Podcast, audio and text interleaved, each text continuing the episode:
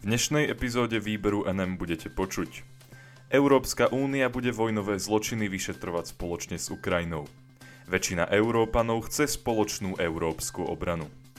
EÚ odobrila právne zmeny uvoľňujúce 17 miliárd eur pre utečencov. Prajem vám príjemné počúvanie dobrých správ.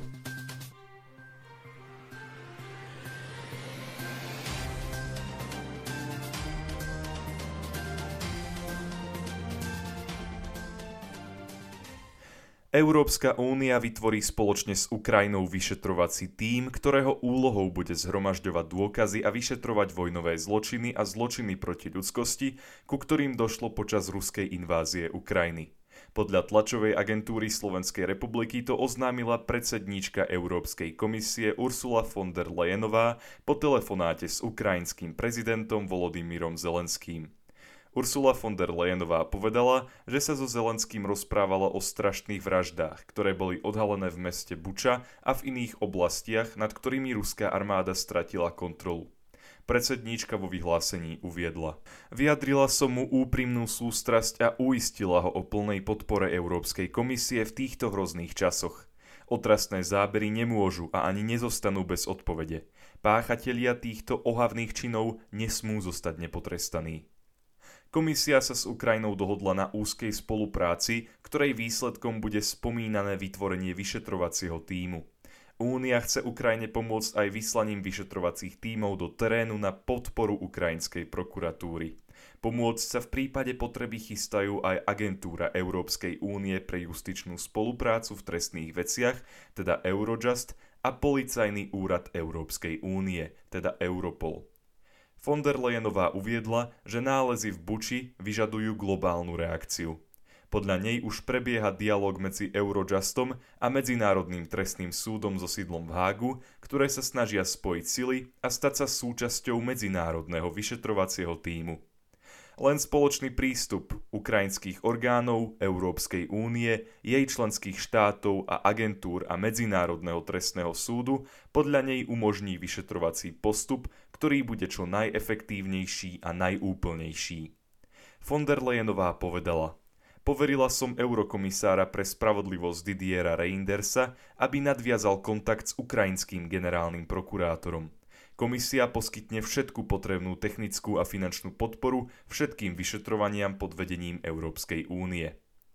Hovorca Európskej komisie Erik Mamer uviedol, že najprv bude potrebné podpísať politickú dohodu s Kievom. To budú mať na starosti komisár Reinders a ukrajinský generálny prokurátor. Podľa agentúry AFP bolo v meste Buča po odchode ruských vojakov nájdených približne 340 tiel ukrajinských civilistov. Zábery z tohto mesta prinášajú aj svetoví novinári z agentúr AFP a Reuters alebo z televízie CNN. Hovorca Kremľa pravo záberov zachytávajúcich tela ležiace na ulici poprel, no svoje tvrdenia nepodporil žiadnymi dôkazmi. Dané mesto už navštívil aj samotný Zelenský, ktorý zopakoval, že Rusko sa dopúšťa genocídy a vojnových zločinov. Napriek všetkým týmto obvineniam je však ochotný aj naďalej hľadať diplomatické riešenie celej situácie prostredníctvom mierových rozhovorov. Zelenský pre BBC povedal, na Ukrajine musí byť mier. Sme v Európe v 21. storočí. Budeme pokračovať v našom diplomatickom aj vojenskom úsilí.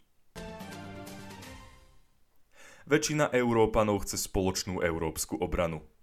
Už predtým, ako Rusko zautočilo na Ukrajinu, chcelo 77% obyvateľov členských krajín Európskej únie spoločnú obrannú a bezpečnostnú politiku bloku. Informovala o tom tlačová agentúra Slovenskej republiky, podľa ktorej tieto údaje vyplynuli zo zverejnených údajov Eurobarometra.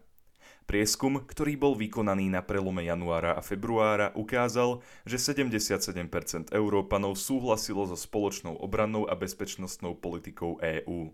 Väčšina bola za takúto politiku v každom členskom štáte únie. Na Slovensku takúto politiku podporovalo 73% opýtaných. Proti takejto politike bolo približne 18% Slovákov. 69% Európanov podporuje Európsku hospodárskú a menovú úniu so spoločnou menou. V rámci Európskej únie podpora takéhoto konceptu dosahuje 77%. Na Slovensku má jednotná mena podporu 78% obyvateľstva. Proti jednotnému euru je 14% Slovákov. Obraz o Európskej únii ostal pomerne stabilný. 62% Európanov optimisticky vníma budúcnosť Európskej únie a opak si myslí 38% opýtaných. Na Slovensku je optimistických 56% obyvateľov. Pesimisticky budúcnosť únie vníma 43% ľudí. Najväčšími optimistami sú Íry, medzi ktorými v lepšiu budúcnosť verí 88% obyvateľov. Za nimi nasledujú Portugalčania a Dáni.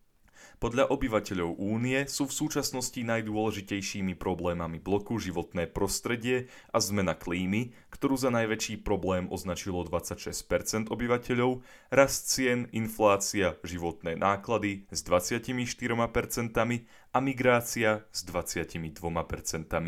Za najdôležitejšie problémy, ktorým čelí ich vlastná krajina, 41% opýtaných uviedlo ceny, infláciu a životné náklady, 32% spomenulo zdravie a 19% spomenulo ekonomickú situáciu. Slováci za svoj najväčší problém považujú rast cien a životných nákladov, ktorý takto označilo 56% Slovákov. Nasleduje celková ekonomická situácia s 28% a nezamestnanosť s 13% respondentov. Európska únia odobrila právne zmeny uvoľňujúce 17 miliard eur pre utečencov. Rada Európskej únie schválila legislatívne zmeny, ktoré umožňujú členským krajinám presmerovanie zdrojov z fondov politiky súdržnosti a Fondu Európskej pomoci pre najodkázanejšie osoby na pomoc utečencom z Ukrajiny. Informoval o tom spravodajca tlačovej agentúry Slovenskej republiky Jaromír Novak na základe tlačovej správy vydanej Radou Európskej únie. Tento krok je podľa danej správy dôležitý preto, aby členovia Európskej únie mali dosť peňazí na pokrytie nákladov v oblasti bývania, vzdelávania a zdravotnej starostlivosti pre utečencov z Ukrajiny. Rada prijala nariadenie o kohezných opatreniach pre utečencov v Európe. Toto nariadenie mení a doplňa právny rámec na roky 2014 až 2020 pre európske štrukturálne a investičné fondy a Fond európskej pomoci pre najodkázanejšie osoby. Zmeny by sa mali týkať aj flexibility pri presúvaní zdrojov z Európskeho fondu regionálneho rozvoja a Európskeho sociálneho fondu na výdavky súvisiace s utečeneckou krízou aj tie zdroje Európskeho fondu regionálneho rozvoja, ktoré sú určené primárne na infraštruktúrne projekty, budú môcť byť použité pri riešení poskytovania zdravotnej starostlivosti a vzdelávania ukrajinským utečencom. Členské štáty môžu celkovo využiť až 9,5 miliardy eur v rámci balíka React EU na rok 2020. Takisto im môže pomôcť to, že program CARE predlžuje 100% financovanie kohéznych programov z rozpočtu Európskej únie o jeden účtovný rok. Ako dátum začiatku nových opatrení opravnených na financovanie v rámci CARE bol určený 24. február 2022, keď Rusko zautočilo na Ukrajinu. Všetky tieto zmeny dokopy, teda predloženie financovania, uvoľnenie neprogramového financovania súdržnosti na roky 2014 až 2020 a balík React EU na rok 2022 by mali uvoľniť takmer 17 miliard eur. Okrem toho Rada Európskej únie schválila aj zmenu a doplnenie fondov pre vnútorné záležitosti na roky 2014 až 2022 a Fondu pre azyl, migráciu a integráciu na roky 2021 až 2027, predlžila obdobie implementácie fondov pre vnútorné veci na roky 2014 až 2020 a odblokovala prístup k nevyčerpaným sumám v azylovom a migračnom fonde, ktoré boli určené na iné účely. Tieto zmeny uvoľnia dodatočné peniaze na riešenie situácie s utečencami. Ďakujem vám za to, že ste si vypočuli tohto týždňové vydanie výberu NM a dúfam, že sa budeme počuť aj budúci týždeň. Do počutia.